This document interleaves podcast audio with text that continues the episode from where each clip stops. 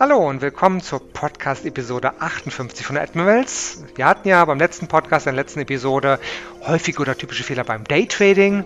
Dazu gibt es so viel zu erzählen, dass wir das in zwei Teile splitten. Letzte Episode 57 Teil 1 und jetzt Teil 2 häufige oder typische Fehler beim Daytrading. Wer natürlich Teil 1 von Jochen Schmidt war, ist auch jetzt der Jochen Schmidt bei Teil 2 dran. Hallo Jochen.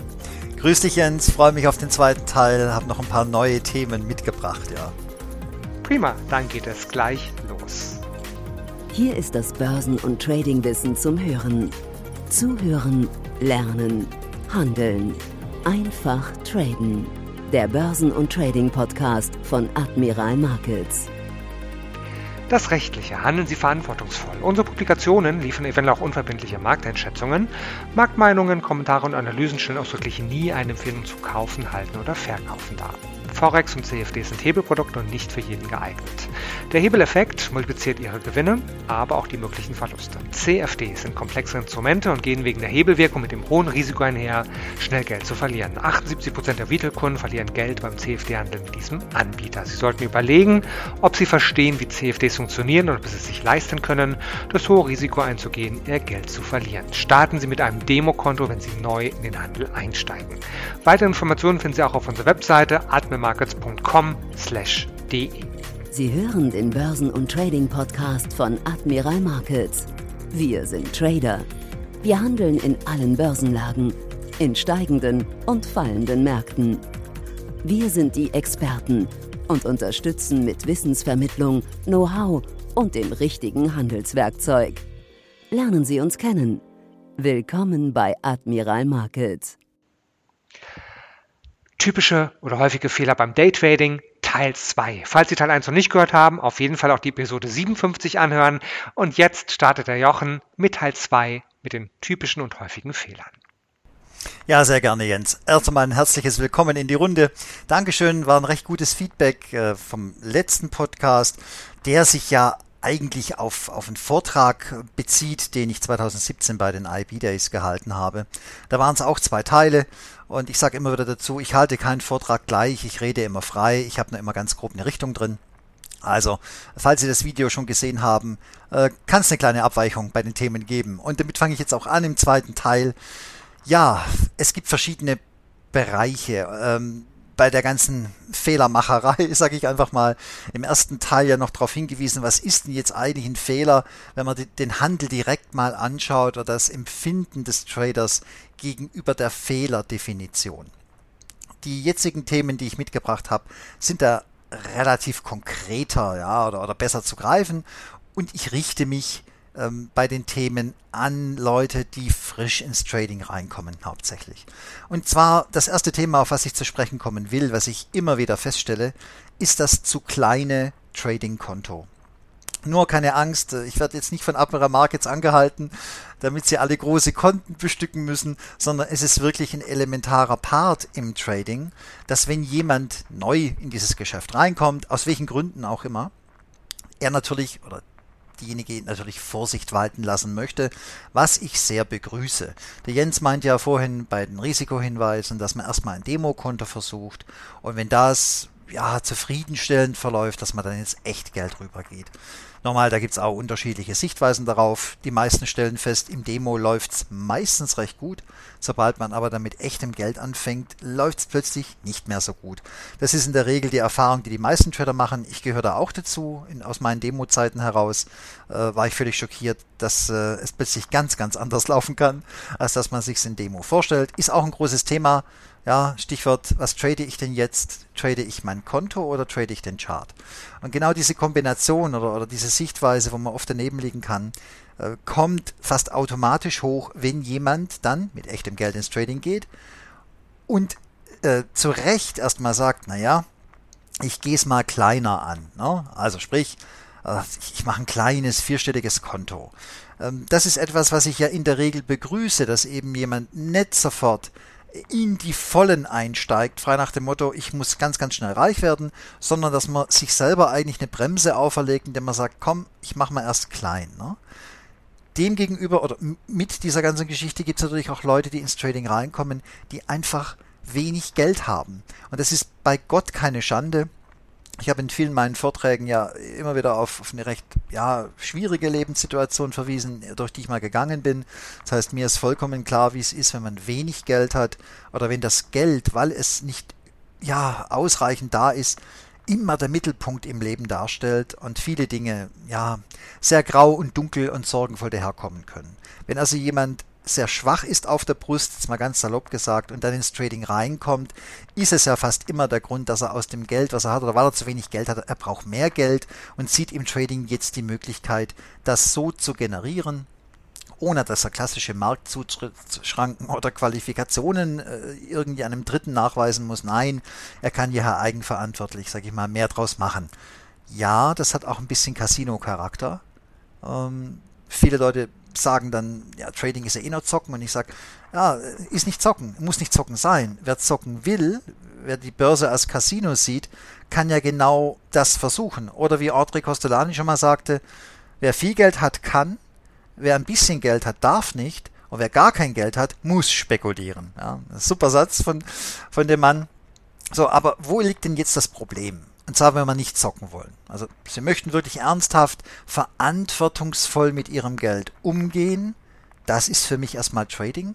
Also sprich, man bringt Geld mit, man möchte dieses Geld vermehren, man möchte es so vermehren, stets unter der Berücksichtigung eines Risikos. Und wenn ich dieses Risiko mal kennengelernt habe oder wenn ich es respektiere, nicht Panik davor habe, sondern wenn ich es respektiere, ist mir vollkommen klar, dass ich das Trading nur dann ausüben kann, wenn ich mein Geld erhalte. So.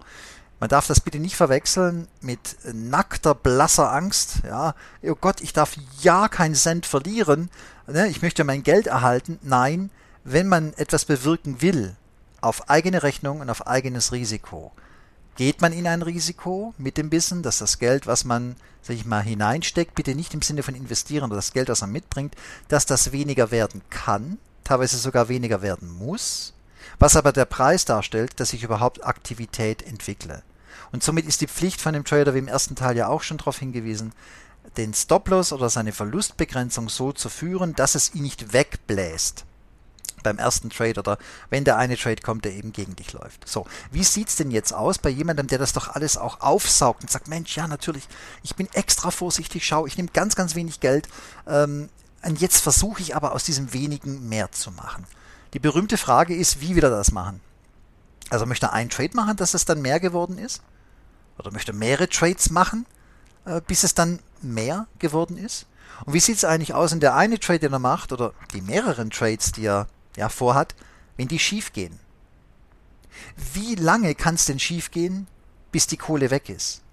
Und je kleiner das Konto ist und je hochwertiger der Markt ist, und Achtung, je weniger Möglichkeit es gibt, sich, äh, was die Positionsgrößen angeht oder die Produktpalette selber, äh, sag ich mal, in, in die kleineren Bereiche hinein zu switchen, was früher Standard war, vor zehn Jahren, heute kann man Gott sei Dank auch Mikros handeln und Minis, äh, desto schneller ist das Konto, ja, so beschaffen, dass ich doch gar nicht mehr den nächsten Trade machen kann.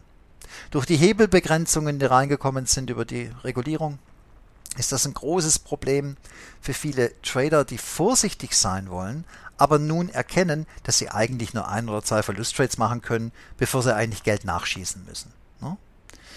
Wenn das jemand so haben möchte, dass er sagt, nun gut, dann habe ich eben ja die Auflage, dass ich Geld nachschieße. Lieber schieße ich Geld nach, als dass ich jetzt die ganze Kohle auf dem Brokerkonto liegen habe und vielleicht dann richtig, richtig auf die Kacke hau, auf gut Deutsch. Damit könnte ich mir selber schaden. Also dann schieße ich doch eher immer wieder was nach. Da muss ich eins dazu sagen. Das Problem bei einer solchen Denke ist, dass sie eigentlich ständig gehemmt sind in ihrem Trading Flow, wenn sie es so halten wollen. Denn Verluste, nochmal, sind Bestandteil des Geschäftes. Wenn diese Verluste nicht so zu managen sind, dass die nicht exorbitant schnelle Prozentzahlen von ihrem Kapital wegfressen. Also wenn, wenn, das, wenn das der Fall ist, ja, ähm, dann können sie auch so viel Geld nachschießen, wie sie wollen. Sie geraten im Endeffekt unter Druck. Die wenigsten Menschen, die ich kennengelernt habe, und ich zähle auch dazu, können, sag ich mal, das Konto von ihrem Ego trennen. Das ist ein riesengroßes Problem bei privaten Tradern, ist aber auch verständlich. Es ist unser Geld, was im Feuer steht, also haben wir immer einen Bezug dazu. Ein angestellter Händler kriegt Festgehalt und er arbeitet mit Geld von der Bank oder von Dritten. Das heißt nicht, dass er verantwortungslos ist, aber er hängt bei weitem nicht so drin wie der Private. So, und sogar wenn ich jetzt also hergehe und sehr vorsichtig bin und sage, ich nehme ein kleines Konto, ja, da kann mir nicht viel passieren, wenn dieses Geld weg ist. Wenn dieses Geld weniger wird, haben Sie dennoch den Eindruck, dass Sie versagen. Jetzt entsteht ein Druck plötzlich im Trader.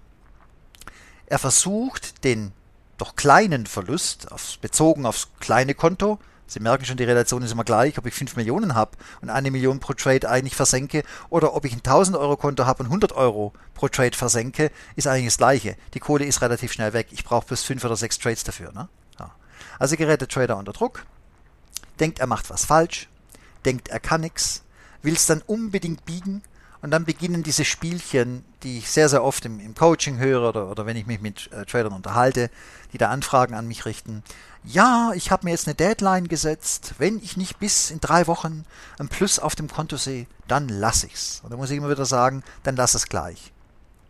Erstens einmal wirst du es überhaupt nicht lassen, ja, weil deine Zeitvorgabe doch gar nichts mit dem Trading zu tun hat. Wie willst du denn Zeitvorgaben machen, wenn du doch gar nicht weißt, wie der Markt verlaufen wird?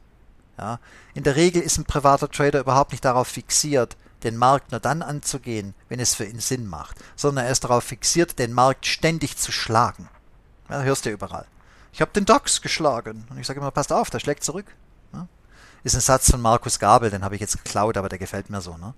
Ja, aber ganz ehrlich, ja, dieser, dieser ständige Druck, sich bewähren zu müssen, auch mit dem kleinen Geld, bringt nichts Gutes. Hinzu kommt noch, dass aufgrund des zu kleinen Kontos man meistens nur einen Markt handelt. Und wer nur einen Markt handelt, legt sich ja selber, äh, sage ich mal, den Mühlstein auf die Schultern, dass er in einem Markt, egal in welcher Phase dieser Markt steckt, immer dann, wenn er an den Rechner geht oder aufs Handy guckt, Geld verdienen müsse. Und das ist einfach grottenfalsch. Das hat nichts mit Trading zu tun. Das ist, äh, ja, ist eine völlige Fehleinschätzung dessen, was Trading eigentlich ist. Trading soll so gestaltet sein, und sogar beim Scalp Trader ist es so, dass man nur dann aktiv wird in einem Markt, der die Rahmenbedingungen für den jeweiligen Handelsstil liefert. Ein Anfänger hat halt keinen Handelsstil und kann das nicht wissen, also verkämpft er sich in der Regel mit einem Markt, hat gute Zeiten und diese guten Zeiten wechseln dann in schlechte Zeiten. Und in den schlechten Zeiten gehen die Gewinne weg und das kleine Konto ist so schnell, sag ich mal, aus dem Bereich heraus, dass du noch nennenswert beruhigt den nächsten Gewinntrade anstreben kannst, sondern du bist so in Panik, weil du siehst, die letzten drei Verluste haben, haben das Konto schon so eine Delle reingeschlagen, dass ich jetzt eigentlich den einen Befreiungsschlag brauche, äh, um da wieder auf Null zu kommen oder den Gewinn zu kommen, oder dass es, dass das Gefühl, dass man es so gar nicht mehr schaffen könne, wenn man jetzt halbwegs diszipliniert bleibt, dass sich das einschleicht und man eben dann sagt, gut, dann setze ich alles auf eine Karte. Das sind die klassischen, sage ich mal, Beobachtungen, die ich mache. Das kleine Konto bremst einem. Es schmeißt einem zu schnell aus den Schienen, wenn man überhaupt welche entwickelt hat. Es begrenzt den Trader in seinen Möglichkeiten. Bitte nicht vergessen, nicht jeder arbeitet auf einem 1-Minuten-Chart. Wenn du auf einem 1-Minuten-Chart arbeitest, brauchst du hochliquide, schnelle Märkte. Da gibt's nicht viele. Also hat ein klassischer äh, Intraday-Händler auf den kleinen Zeiteinheiten, was hat er? Ja, 10 bis 12 Märkte, die er anguckt. Ähm, und davon taugen die wenigsten jeden Tag, dass du auf der Minute rummachst, ja. Meistens sind es drei oder vier Märkte. Aber immerhin drei oder vier Märkte und nicht nur einer. Aber wenn ich einen Lieblingsmarkt habe, ähm, habe ich immer das Problem, wenn ich nicht fachlich so fit bin, zu erkennen, dass die guten Zeiten gerade wechseln in relativ miese Zeiten und, mich mehr, und ich mir dort den Wolf trade und das mit einem zu kleinen Konto, schieße ich mich schneller in eine emotionale Schieflage, als dass es mir recht ist. Ja, liebe Traderinnen und Trader, natürlich in dem Moment, wenn das Konto dann zur Neige geht, kann derjenige, der Geld in der Rückhand hat, nachschießen, in Ordnung, bleibt im Geschäft, macht aber ein mieses Geschäft. Ja, die Vorsicht, die er walten lassen will, behindert ihn eigentlich. Und derjenige, der wirklich sehr, sehr wenig Geld hat, für den bricht die Welt zusammen. Ja? Also Sie erkennen, wenn man ins Trading reingeht, insbesondere mit dem Aspekt, dass man vom Trading leben will, muss man einige Dinge ein bisschen anders betrachten. Ja. Und wenn sie einfach zu schwach auf der Brust sind, und das hat auch gar nichts mit Trading zu tun, das hat mit jeglicher Unternehmung zu tun, die sie in ihrem Leben machen wollen, wenn sie sich selbstständig machen, also sie möchten ein Restaurant aufmachen und sie nicht mal das Geld haben, um die Schnitzel einzukaufen und die Pommes am Abend äh, fürs Publikum, ja, dann haben sie ein Problem. Ja. Viele Trader fragen dann, ja, wie viel Geld braucht man denn jetzt, äh, um zu traden? Und das ist auch eine Frage, die man eigentlich so nie beantworten kann, weil das stets mit dem Trader zu tun hat und dessen Erwartungen. Ja, ich möchte das Thema jetzt mal schließen mit dem kleinen Konto. Ich hoffe, ein paar Rahmenbedingungen habe ich Ihnen genannt, dass Sie mal darauf achten. Und nochmal, Lösungen entwickelt man dadurch, dass man die Produkte genau kennt, mit denen man handelt, die Konditionen genau beobachtet, mit denen man handelt, insbesondere die Gebühren. Das ist ein ganz wichtiger Part, gerade im Intraday-Handel. Und dafür braucht man einen Broker, der einem da, sage ich mal, nicht im Wege steht, sondern einem unterstützt. Ja, ich denke, Admirals ist da einer, wenn Sie sich die Spreads angucken und die Konditionen. Was ist denn klein und was ist groß? Das ist ja für jeden individuell. Vielleicht kannst du nochmal da eine Einschätzung geben. Was ist ein kleines Konto, was ist ein großes Konto, was ist ein mittleres Konto? Wie soll ich das tun? Also bestes Beispiel, wenn, wenn ich nur noch einen Hebel von 20 oder 30 habe und pro Trade, was er sich 200 oder 300 Euro hinlegen muss, nur an Margin, dann ist ein 500 Euro Konto Kopfschuss. Ja? Das macht ja gar keinen Sinn. Also wenn, wenn man das Konto weit über die Hälfte nur Margin-Deckung äh, bringen kann, dann ist es ja überhaupt keine, keine Grundlage mehr, dass ich handle im Sinne einer wiederholbaren und beständigen Vorgehensweise im Markt. Das kann ich ja gar nicht bringen. Ja. Dann habe ich drei, vier Möglichkeiten und dann bin ich schon in dem Bereich, dass ich die Margin nicht mehr legen kann. Also bin ich dann gezwungen, noch kleinere Positionsgrößen zu nehmen. Habe ich vorher Verluste gemacht, muss ich die mit kleineren Positionsgrößen zurückverdienen, kann es da Kopfschuss geben. Macht keinen Sinn. Ja. Antwort also, was klein oder groß ist, ist relativ. Sie ja. müssten sich überlegen, was Sie traden möchten, mit welchen Positionen und dann das Konto passend dafür aussuchen. Vielleicht als kleine Orientierungshilfe. Die meisten Kunden in Deutschland bei Admirals starten so ein CFD-Trading-Konto zwischen 3.000 und 10.000 mhm. Euro. Da bewegen sich viele dazwischen. Das ist so ein mittleres Konto. Alles ja, genau. darunter ist ein kleines Konto, alles darüber vielleicht schon ein größeres Konto und Sie müssen dann Ihre persönliche Kontogröße finden. Genau. Und vielleicht noch ergänzend hinzu, ganz wichtig, äh, wenn jemand sagt, ich will traden lernen oder ich mache das Traden mal nebenher als Hobby, alles gut, ja, dann sind die Beträge, die Jens genannt hat, auch voll okay und da kann man auch ein schönes Geld verdienen. Also gar keine Frage. Nur wenn es plötzlich so ernst wird, dass einer sagt, ich möchte vom Traden leben, also ich möchte hauptberuflicher Trader sein, dann muss da weit mehr Kohle her. Äh, vielleicht kann ich ja auch ähm, im nächsten Thema darauf noch ein bisschen eingehen am Rande. Und zwar das Thema, was ich als nächstes besprechen möchte, lautet, Daytrading ist kein Jobersatz. Also Sie kennen das. Also Sie, Sie haben einen Job, so ging es mir ja auch, wo Sie merken, ach, ah, läuft es nicht mehr so gut, wenn du selbstständig bist, dass du sagst, ich muss das verändern, oder Sie haben eine Arbeitssituation, die Sie wahnsinnig ähm, anwidert. Sie sind unglücklich mit ihrem Chef oder mit den Kollegen oder mit der Arbeit an sich. Jetzt verdienen sie auch noch nicht genug, so wie sie sich vorstellen. Also muss ein anderer Job her. Alles gut. Ich denke, das ist ein, ein, wichtiger Bestandteil im Leben, dass man irgendwann mal auch einen Strich zieht und sagt, ich lasse was los. Das macht mir keine Freude mehr, ich muss mich verändern. Bin ich voll dabei. So, aber leichter gesagt als getan. Äh, jemand, der schon mal eine Branche gewechselt hat oder einen Job gewechselt hat, weiß, dass es so einfach meistens nicht ist. Sie brauchen immer eine Umgewöhnungsphase, sie brauchen eine Einlernphase und wenn sie in ein ganz fremdes Metier hinein wechseln, ist es wirklich ja, überlebenswichtig in diesem Moment, finanziell zumindest, zu wissen, machen Sie das selbstständig oder machen Sie es als Angestellter oder als Beauftragter, als jemand, der im Auftrag von einem Dritten handelt. Ja? Trading ist selbstständige Arbeit. Das bedeutet, Sie stehen mit Ihrem eigenen Geld im Risiko, sie haften für ihr Geld. Jetzt Achtung, sie werden für ihre Anwesenheit im Markt nicht bezahlt. Fast alle Berufe, sag ich mal, die klassisch gängigen Berufe, werden vergütet, meistens mit einer Zeitgebundenheit. Ja, was kriegst du auf die Stunde oder was hast du im Monat? Und sie erkennen das auch, ähm, wenn sich Leute sehr wichtig machen und YouTube-Content produzieren und Clickbait machen und sich einfach profilieren wollen, dann haben sie, oder in vielen Trading-Foren geht es immer um den Stundenlohn. Was hast du heute verdient? Ja? Und da muss man ganz klar sagen, hier liegt ein elementarer Fehler vor.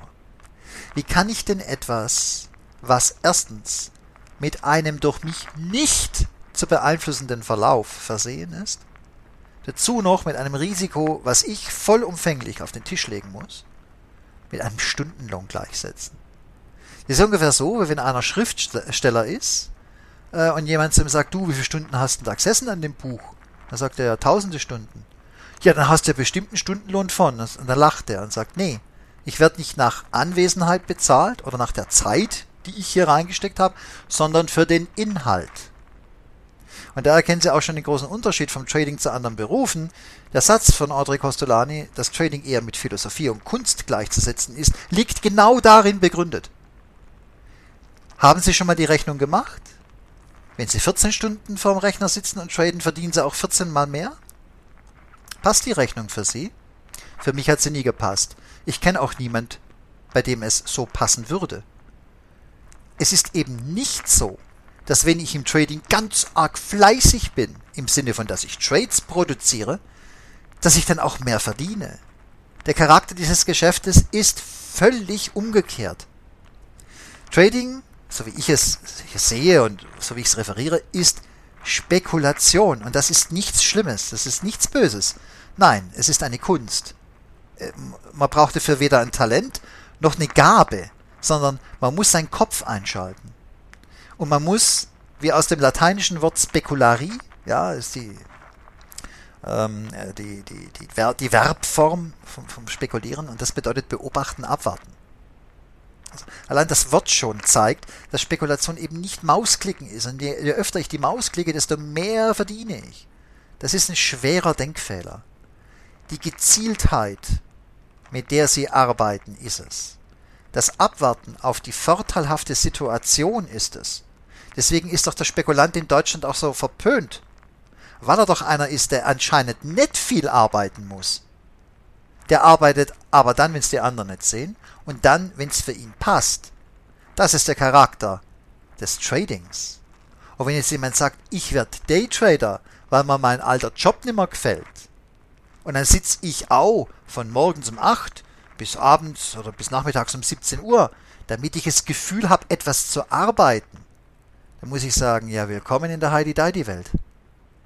Es ist völlig falsch aufgestellt, ein völlig falscher Blickwinkel. Und es ist auch nicht schlimm. Ich habe ähnlich gedacht. Ja, als ich damals ähm, Daytrader werden wollte, in meinen ganz, ganz frühen Anfängen, dachte ich auch, ja, hast du hier die Arbeit, die du tagsüber machst, ja, die, die Zeit kannst du doch aber dann auch ins Trading reinstecken.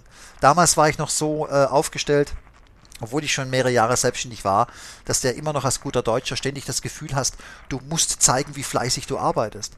Das habe ich schon als Immobilienmakler erlebt. Der Fleiß, den kannst du reinstecken in die Akquisition. Du kannst den Fleiß reinstecken, dass du mehr Termine machst, dass du mehr Werbung machst. Äh, da kannst du fleißig sein und in der Regel kannst du auch dann in einer gewissen Verhältniszahl auch mehr verdienen. Eine Garantie hast du nicht. Der Unterschied zu jemandem, der Überstunden macht, ist, die Überstunde wird bezahlt. Er hat acht Stunden, in denen er anwesend ist, wo er arbeiten muss, und die kriegt er bezahlt. Und zwar garantiert. Fest kalkulierbar am Ende des Monats. Mit Sozialleistungen. Dafür muss er was bringen, oh ja. Jemand, der das aber nicht hat, der eben keinen Stundenlohn hat und keine Boni obendrauf, wenn jetzt im, im Trading sitzt und sagt, ja Moment mal, was will ich denn jetzt überhaupt verdienen im Monat? Genauso viel wie im alten Job oder mehr? Ja, eigentlich mehr. Ja, wie machst du das? Ja, indem ich fleißig bin. Und damit beginnt das Drama. Denn wiederum ist der Trader in der Situation, dass er denkt, er müsse seine Lebenssituation dem Markt aufzwingen. So denkt er natürlich nicht, aber er geht so vor. Das heißt, er denkt ja, er muss in jeder Marktphase, egal zu welcher Uhrzeit, muss er Gewinne produzieren. Und wehe, er produziert keine Gewinne. Wehe, er produziert da ein Minus. Das kennt er ja gar nicht.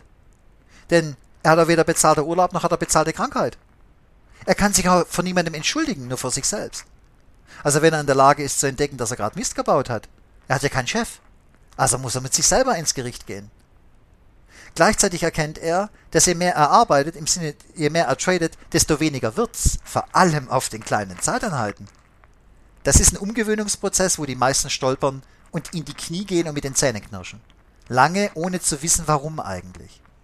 Das bedeutet, wenn Sie ins Trading reingehen als Jobersatz, dann liegt der Fehler darin, dass sie ihre jetzige Lebenssituation, die sie haben, und bei den meisten Leuten ist das ein Angestelltenverhältnis oder eine, ich sag mal so, eine, eine kalkulierbare Sicherheit im, im klassischen Anführungsstrichen. Und wenn du aus dieser Sicherheit jetzt hinausgehst, ist es oft eine extrem mentale Belastung, wenn es nicht so läuft, wie man es sich vorstellt. Man sieht das oft bei Leuten, die sich frisch selbstständig machen, gerade in der Gastronomie und so, also im Immobilienmarkt habe ich das oft erlebt. A, zu schwach auf der Brust, wie im ersten Thema schon erzählt. So, und jetzt kommt aber der Unbill der täglichen Arbeit hinzu, die ja bei jedem Menschen da ist, aber du zahlst diesen Unbill selbst. Und das ist ein großer Unterschied. Und der Druck, der daraus entsteht, ist immens. Vor allem, wenn man nicht viel Luft hat, damit man lange Zeit durchhalten kann. Der Vorteil im Trading ist, Sie haben in der Regel nicht die Fixkosten oder die festen Kosten, äh, wenn Sie jetzt einen Laden eröffnen oder ein Restaurant machen oder was weiß ich, Maschinenteile produzieren wollen. Das haben Sie nicht. Das ist ein großer Vorteil. Aber gleichzeitig haben Sie die Pflicht, sich selbst zu managen und die Sache so anzugehen, dass der Charakter des Geschäftes nicht verfälscht wird. Und damit sage ich erneut, spekulieren heißt beobachten und abwarten. Und wenn ich fünf Tage beobachte und abwarte und nichts entdecke, ja, dann verdiene aber auf fünf Tage nichts. Und deswegen brauche ich nicht ein kleines Konto, sondern ich brauche ein großes Konto, damit ich mich nicht in meinem Leben einschränken muss, weil der Markt mir nicht das gibt, was ich mir wünsche. Oder der Markt gibt mir, was ich mir wünsche, ist aber so beschaffen, dass ich ständig rausfliege und kleine Verluste mache. Dann habe ich ein Minus. Da kann immer keine Brötchen kaufen gehen. Deswegen brauche ich eine Reserve. Deswegen muss ein großes Konto her. Deswegen ist der Gelderhalt so wichtig. Und eben nicht das Übertragen der vergangenen Lebenssituation jetzt in eine neue, frei nach dem Motto, hey, vorher habe ich halt, was weiß ich, im Laden gearbeitet, ah, aber jetzt mache ich Daytrading und ich verdiene sogar mehr. Manchmal ja, auf Dauer jedoch. Auf Dauer, das ist die Kunst, in diesem Geschäft das hinzubekommen. Und das kriegen sie nicht hin, wenn sie sich den Wolf traden und wie ein Gejagter im Markt unterwegs sind und dann in der schlimmsten Situation, sie haben zu viel Verluste, es jetzt mit Gewalt biegen wollen.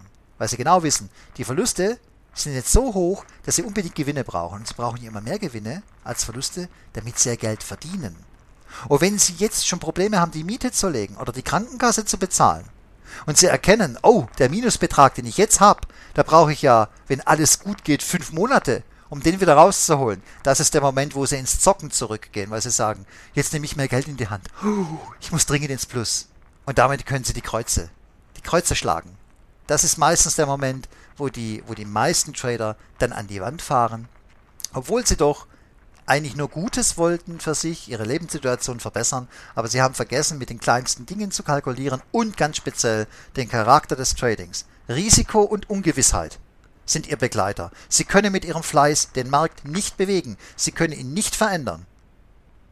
Das sind wichtige Dinge, wenn man eine Existenz aufbauen will und ich hoffe, ich konnte Ihnen da ein bisschen der Kopf waschen. Und zwar immer im positiven Sinn, immer im freundlichen Sinn.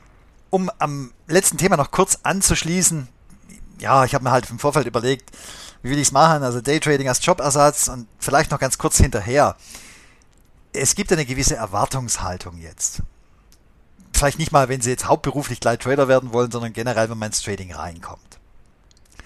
Die Erwartungshaltungen, wie definiert man die eigentlich? Ne? Und nun ist es so, dass es mir ähnlich ging. Also damals, als ich anfing, ich, ich habe mich ja hingesetzt und gesagt, okay, ja, jetzt überleg mal, du hörst ja überall, dass da oh, Renditen oh, 30 Prozent im Monat, dass die ja machbar sind. Da habe ich mir überlegt, okay, also wenn ich jeden Monat 30 Prozent Rendite mache, dann sind es ja aufs Jahr gerechnet 360 Prozent. Das bedeutet, ich, ich verdreifach, vervierfach ja mein, mein Konto, was ich habe. Ah, das ist ja gigantisch. Ähm, dann kann ich hierher gehen und ein ganz kleines Konto nehmen und das groß traden. Und wenn das dann groß getradet ist, dann habe ich ja genügend Geld und dann kann ich hauptberuflich Trader sein. Das waren so die, die, die Gedanken, die ich habe. Und äh, erzählt mir hier keiner, dass er nicht die Gedanken auch schon gehabt hat. Ja, Nur das ist ein Bereich, nochmal, wenn man sich es genau durch den Kopf gehen lässt, das ist reich rechnen. Ja, man rechnet sich reich. Und ich glaube, das macht auch jeder und das muss auch sein wenn man versucht, was eigenes aufzubauen, dass man natürlich das auch mal in den schönsten Farben malt und an die beste Situation denkt. Ähm, von meiner Lebenserfahrung her und von der Erfahrung anderer, jetzt nicht unbedingt Trader, sondern generell Leute, ja, die was eigenes aufbauen wollen oder ja, eigenem Geld mehr oder weniger im, im Risiko stehen, ist es so, dass es in der Regel einen Angleichprozess gibt. Ja? Man hat die guten Zeiten, man hat die schlechten Zeiten. Das klingt jetzt wie eine ganz fürchterliche Fernsehserie. Aber irgendwo in der Mitte kommt man dann raus. Und im Trading ist es ähnlich. Also sprich, ich kann nicht davon ausgehen, nicht mal bei, beim einzelnen Trade, kein Trade gibt es, bei dem ich jetzt nach 17 Jahren Berufserfahrung sagen kann, der wird ein Gewinner. Ich kann es nicht. Ich kann nur eines sagen, ich weiß, wenn er Verlierer wird, wann ich ihn zumache. Das ist die Kontrolle, die ich ausübe, wie ich es im ersten Teil ja auch schon ausführlich beschrieben habe. Aber wenn das doch so ist, also wenn ich doch nur in Anführungsstrichen jetzt die negative Seite im Griff habe, aber die positive nicht, ja, wie will ich denn darauf eine Kalkulation aufbauen? Dass ich genügend Geld verdiene, ja, dass man im Urlaub drinne ist oder dass man sich ein schickes Auto kauft oder was weiß ich, hast du Familie, dass du ein schönes Haus kaufen kannst. Und das mit Sicherheit, mit Garantie geht nicht, geht überhaupt nicht. Aber wie kann man denn das Geschäft denn überhaupt meistern, wenn das doch alles so unwägbar ist? Und jetzt kommt das berühmte Risiko- und Money-Management ins Spiel. Was stets, stets nie genormt ist, sondern stets individuell. Und das ist das riesengroße Problem, wenn Sie jetzt ins Trading reinkommen und sagen, ich möchte Trader werden, ich werde es ja bald sein, ähm, habe keine Lust mehr auf meinen alten Job, ich versenke das Boot, weil ich schwimmen will, ja, das wissen, wir leben in einer Zeit, wo die Leute, die unser Land führen, ständig das Boot versenken, weil sie schwimmen wollen. Man macht sich keine Gedanken, was passiert, wenn das Boot dann abgesoffen ist und man selber nicht schwimmen kann. So, und dann geht eben genau das los, dass wenn man jetzt das Trading aus einer fachlichen Sicht heraus betrachtet, dass man sagt, okay, ich habe zwei Möglichkeiten. Ich kann auf den, ich sag's immer so gerne, auf den Tisch hauen, einen Haufen Geld hinlegen mit einem Trade, und wenn der gut geht, die Chance ist 50-50. Wenn der gut geht, mache ich ja ein Vielfaches, was ich vielleicht sonst verdient habe. Wenn es schief geht, habe ich aber auch einen großen Teil meiner Kohle weg. Oder ich gehe her und sage, nee, ich versuche mit kleineren Beträgen dauerhaft im Markt so zu arbeiten, dass ich einen, Verdienst habe, von dem ich nie sagen kann, wie hoch er ist. Ich kann nicht am Monatsende sagen, was ich am Monatsende verdient haben werde. Und vor allem im Daytrading ist es so, dass ich ja abends aus dem Markt rausgehe. Ich mache ja zu die Position. Das heißt, ich muss auch wieder neu einsteigen und damit habe ich immer wieder ein neues Risiko. Das ist eine ganz andere Spielart. Ja. Zum einen, zum ersten, was ich sagte, sagt man das Risiko im Geld. Und beim zweitgenannten sagt man das Risiko im Markt. Man kann auch anders sagen, ich versuche ganz wenige Punkte aus dem Markt zu holen mit einer riesen Positionsgröße. Das bringt mir ja recht schnell viel Geld. Oder ich gehe halt her, habe eine kleinere Positionsgröße, muss aber länger im Markt drin sein. Wenn ich das jetzt auf eine bestimmte Zielgröße übertrage, dass jemand eben sagt, okay, ich möchte am Monatsende so und so viel verdient haben, jetzt breche ich es mal runter auf äh, irgendwelche Handelstage. Das ist meistens die Rechnung vom Anfänger, ja. Er rechnet seinen Tagesverdienst aus, den er wohl braucht ja, und denkt, das sein äh, Money Management und Risikomanagement, muss ich sagen, nein, das ist es nicht. Das ist eigentlich Wunschdenken. Ähm, aber Sie erkennen jetzt schon, Risiko im Geld oder Risiko im Markt. Und jetzt kommen die verschiedenen Handelsstile rein, die Sie überall sehen. Gerade als Neuling. Das sind die Scalper, das sind die Swing Trader, die Position Trader oder was weiß ich, die Jungs auf dem 10-Minuten-Chart, die mit Trading Stops arbeiten unter äh, Berücksichtigung von Innenstäben und so weiter und so fort. Was es da nicht alles gibt. Und diese Dinge kommen alle nicht, weil sie Magie sind, um die Zukunft vorherzusagen, sondern weil es probate Mittel sind, angepasst auf die jeweilige Situation des einzelnen Traders, wie er mit seinem Geld, seinem Risikoempfinden, seinen Verdienstvorstellungen, dem Risiko, was er bereit zu tragen ist, im Markt sich bewegen möchte. Und für jeden Anfänger ist das erschlagend und nicht zu durchdringen. Wie soll es auch gehen? Das kriegt man ja alles nur mit in der ganzen Bedeutung und in der Wichtigkeit, wenn man erst einmal ja, seine Pflegelzeit im Markt abgearbeitet hat. Erst dann werden einem diese wichtigen Instrumente und wichtige Denkweisen werden einem bewusst, dass man sagt, oh, stimmt eigentlich.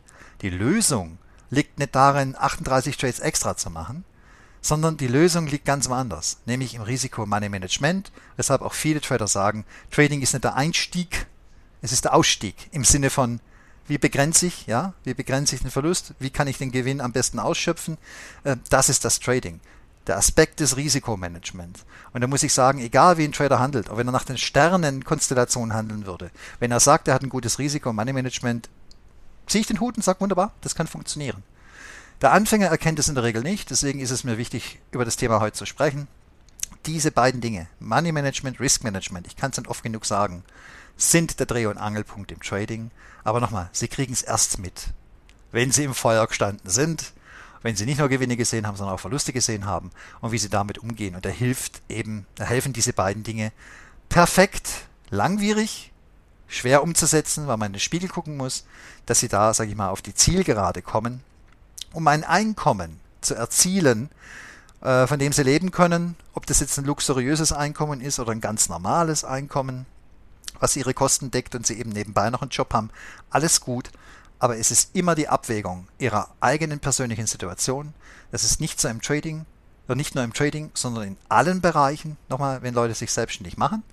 Ähm, jeder hat andere Startvoraussetzungen, andere Verbindungen, andere Geschäftsideen. Äh, und deswegen kann man keine Vergleiche ziehen. Äh, ein Beispiel, in der Zeit, wo ich Immobilienmakler war, habe ich eine Dame kennengelernt, da war der Mann Zahnarzt. Also die waren sehr vermögend. Und die Frau hat das Haus gesucht, ja, in bester Lage, wo die halt, die wollten sich ein Haus kaufen und hat dann entdeckt, ach, sie ist doch die geborene Immobilienmaklerin.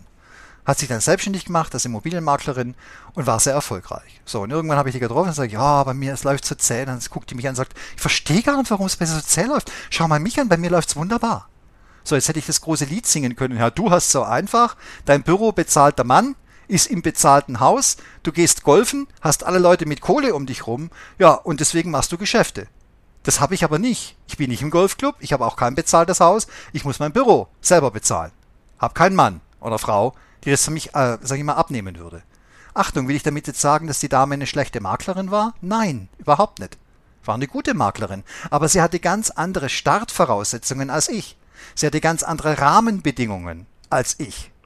Und der große Fehler vieler privater Trader ist, sie denken, sie müssten einem Vorbild folgen oder einem bestimmten Ideal. Eigentlich ist es wie ein Schauspiel. Ich muss jetzt so sein wie Trader XY, der im Internet die und die Prozente macht.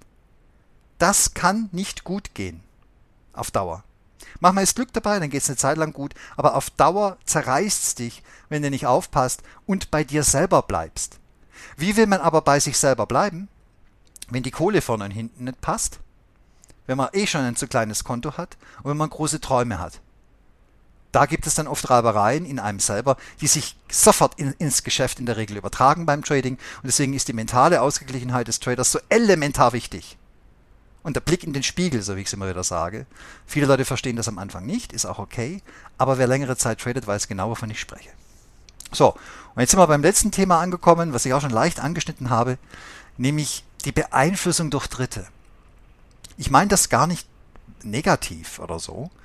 Wenn Sie ins Trading reingehen oder wenn Sie im Trading beginnen, Sie müssen sich orientieren, logisch. Man kauft sich Bücher oder man guckt viele Videos oder man guckt die Sachen bei Admiral Markets, Live Trading mit Johann Schmidt und so weiter und so fort. Sie werden ja erschlagen, sagen wir von allen Seiten, mit Trading-Content. Das Problem ist immer, äh, dass Früher gab es gar kein Content oder nur sehr wenig. Die Zugriffsmöglichkeiten auf Informationen waren extrem rar. Heute ist es so, die Zugriffsmöglichkeiten sind fast schon inflationär und aber auch leider oft die Inhalte. Also ich möchte mit Folgendes sagen. Ähm, Sie haben es selbstverständlich schwer, als Trading-Anfänger herauszufiltern, ja, wer meint es denn jetzt gut und wer meint es denn weniger gut mit mir? Ich sag's mal ganz salopp, ja. Das kriegen sie erst mit der Zeit mit. Das Problem ist jedoch, dass wenn sie Orientierung suchen und Unsicherheit im Endeffekt mit sich tragen, was diese neue Arbeit angeht, und am Tag 38 Eindrücke aus verschiedenen Richtungen auf sie einbratzeln und sie, wie ich es einst auch getan habe, alles miteinander vermischen äh, und unter großem Zeitdruck versuchen jetzt, was es sich eine erfolgreiche Strategie für sich zu entwickeln, dass sie ständig unter Einfluss von außen stehen. Nochmal, das ist zum einen wichtig, zum anderen kann es aber auch sehr destruktiv sein. Die Destruktivität, wie bemisst sich die oder wie stellt man die denn fest? Nochmal, auch da tickt jeder anders. Deswegen, ich kann nicht pauschal jetzt sagen, alle Trader ticken so wie ich oder sind so wie ich oder empfinden das so wie ich. Nur habe ich eins festgestellt, man hat manchmal den Eindruck, wenn man in der Trading-Branche so unterwegs ist, gerade was weiß ich, wenn Sie jetzt Trading-Wettbewerbe angucken oder Trading-Weltmeisterschaften, ich sage es immer wieder dazu, nichts gegen die Weltmeisterschaft, alles gut. Wenn ein Trader so gelangweilt von seinem Leben ist, dass er Herausforderungen sucht, obendrauf zu dem Geschäft, was er eh den ganzen Tag macht, darf er sich gerne in Wettbewerbssituationen begeben. Das darf er gerne machen. Ich mach's nicht. Denn ich empfinde es als schwer genug, dem Markt am Tag Geld abzuringen. Und wenn ich das geschafft habe, bin ich demütig und dankbar und stolz und guck, dass ich die Kohle, die ich verdient habe, dass die bei mir bleibt, auch beim nächsten Trade. Das ist Herausforderung für mich genug. Gehe ich jetzt her und vergleiche mich ständig mit anderen Tradern, die, Achtung, denken Sie an die Zahnarztgattin, ja? die weit mehr Geld haben als ich, die einen ganz anderen Background haben, haben vielleicht Millionenunternehmen geerbt, sich flüssig gemacht, sind jetzt Trader, leben den ganzen Tag auf den Malediven und machen im Monat einen Trade. Mit einer Positionsgröße, wo ich mir äh, die Hose nässe. Wenn es mein Geld wäre, so, so hoch, ja, wenn ich ans Risiko denke, dann ist das ein Vergleich, der vorne und hinten völlig hinkt. Gleichzeitig, neben dieser, sage ich mal, falschen Voraussetzungen, sich da jetzt auf eine Ebene stellen zu wollen oder sich vergleichen zu wollen, kommt aber, wie das ihr Trading beeinflusst. Nur ein Beispiel. Sie haben einen echt miesen Tag. Ja, das kann passieren, passiert mir zwei, dreimal im Jahr hundertprozentig. Nach 17 Jahren weiß ich, dass ich davon nicht gefeit bin, auch mal Bockmist zu bauen. Ja, dann verrutscht ein Tag. Richtig, dass du sagst, ah, oh, das Minus hätte jetzt echt nicht sein müssen. Fühlst du dich gut dabei? Nee, ganz bestimmt nicht. Vor allem nicht in den Anfängen fühlst du dich nicht gut wo du noch suchst, wo du ständig unsicher bist, dass du sagst, habe ich vielleicht einen fachlichen Fehler gemacht? Habe ich den MACD-Schnittpunkt nicht richtig eingeordnet mit der 38. Quadratwurzel? Oder war der markttechnische Trend gebrochen? Vor allem etwas von nichts richtig und jetzt auf Ergebnisorientiertheit gehen und jetzt sich noch vergleichen mit einem Dritten, der sagt, hey, ich verstehe gar nicht, wie hast denn du heute Verluste machen können? Der Tag war doch ganz klar long, das weiß doch jedes kleine Kind. Wieso bist denn du in einer andere Richtung unterwegs gewesen? Wie fühlen Sie sich dabei? Ähm, aufgebaut, äh, fachlich beglückt, erhält? Nee, eben nicht. Sie fühlen sich schlecht. Zu Recht oder nicht zu Recht, mal völlig egal. Aber neben dem Stress, den sie doch eh schon haben, kommt jetzt einer noch oben drauf, nämlich der persönliche, der persönliche Vergleich.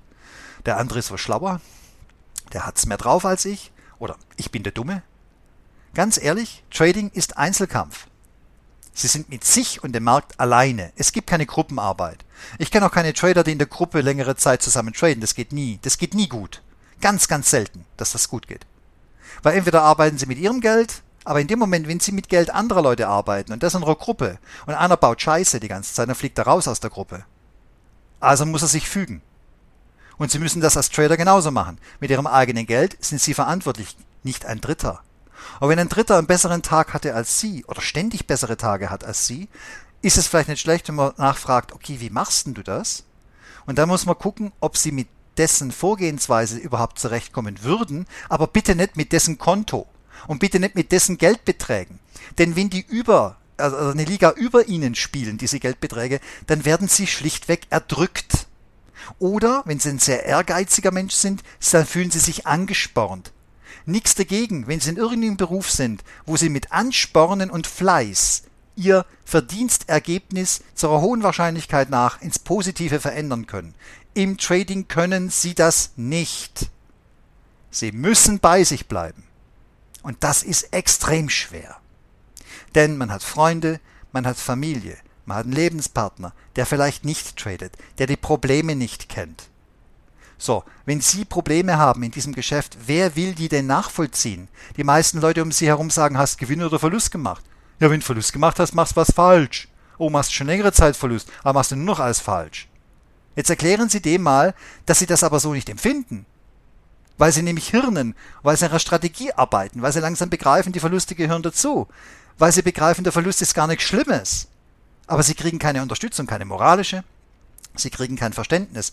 Und ganz bestimmt nicht, weil die Leute um, um sie herum böse sind mit ihnen oder es ist böswillig meinen. Nein, man kann es einfach nicht nachvollziehen.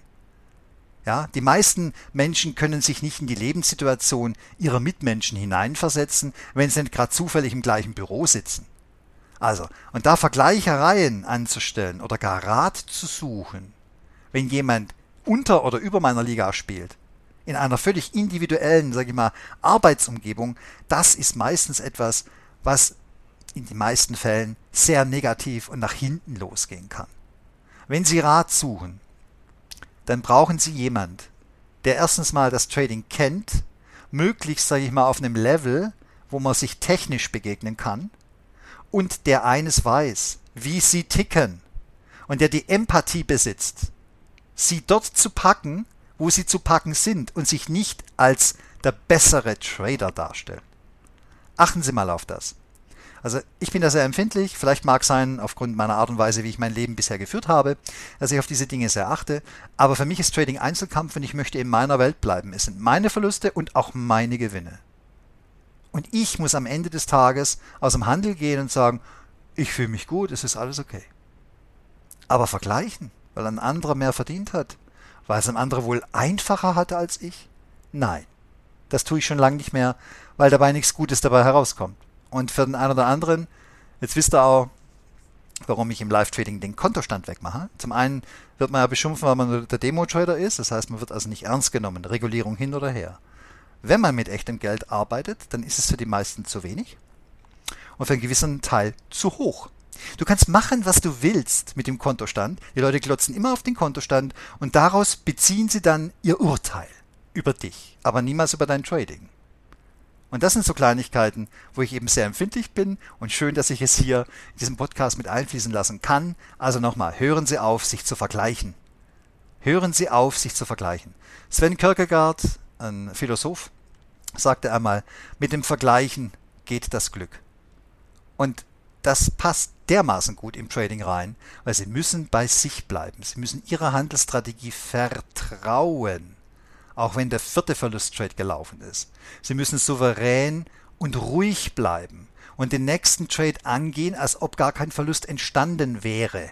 Wie wollen Sie das tun, wenn einer Ihnen im Genick sitzt oder Sie das zulassen? Der mehr hat wie Sie und der ständig Gewinne macht. Wenn Sie so ausgereift sind, okay, nach mehreren Jahren, dann gehen Sie halt zu einer Weltmeisterschaft, wenn Sie das wollen. Aber wenn Sie zu Hause sitzen als der kleine Joggele, der versucht, sein privates Geld nicht zu verlieren im Markt und mehr draus zu machen, dann geht's nur so, dass Sie bei sich bleiben.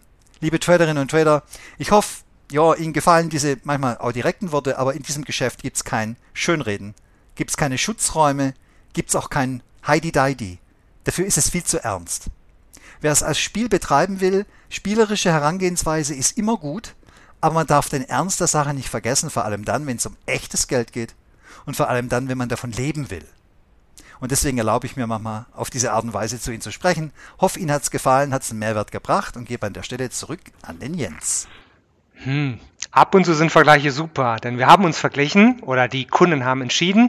Wir sind nämlich gerade letzte Woche bekommen, der Volks- und Safety-Broker des Jahres, Nummer 1 sind 4 und kein anderer. Das ist auch eine Art Vergleich, aber das mit einem Augenzwinkern ist hoffentlich ja. okay. Ansonsten hat's Jochen richtig gesagt, wir haben nicht nur die Podcast-Audio, sondern auch Videos und da ist eine unserer beliebten Webinarreihen Punkt 10 Forex und CFDs täglich. Der Name ist Programm 10 Uhr live, jeden Börsentag und da haben wir fünf Tage, fünf Trader, fünf Stile. Also wenn Sie auch mal einen anderen Trading-Stil kennenlernen möchten, der Jochen ist immer um Donnerstag um 10 dabei und dann andere Trader Montag bis Freitag auch um 10 Uhr. Einfach mal reinschauen mit Chartanalyse und mehr und dann auch andere Trading-Stile kennenzulernen. Ganz, ganz wichtig beim Trading seinen eigenen persönlichen Stil finden, der zum persönlichen Konto, zum persönlichen Zeithorizont passt. Wie viel Zeit kann ich investieren und vieles weitere mehr. Und das ist vielleicht eines der Möglichkeiten, über dieses Video ein paar weitere Stile kennenzulernen. Wenn Sie Jochen Schmidt noch kennenlernen möchten, Punkt 10 am Donnerstag immer oder auch am Dienstag und Donnerstag um 15 Uhr Day Trading Markttechnik Live. Das sind die Live-Webinare, wozu Sie sich kostenlos anmelden können. Da geht es dann um den echten Markt und die aktuelle Analyse und Trading-Ideen und vieles, vieles mehr.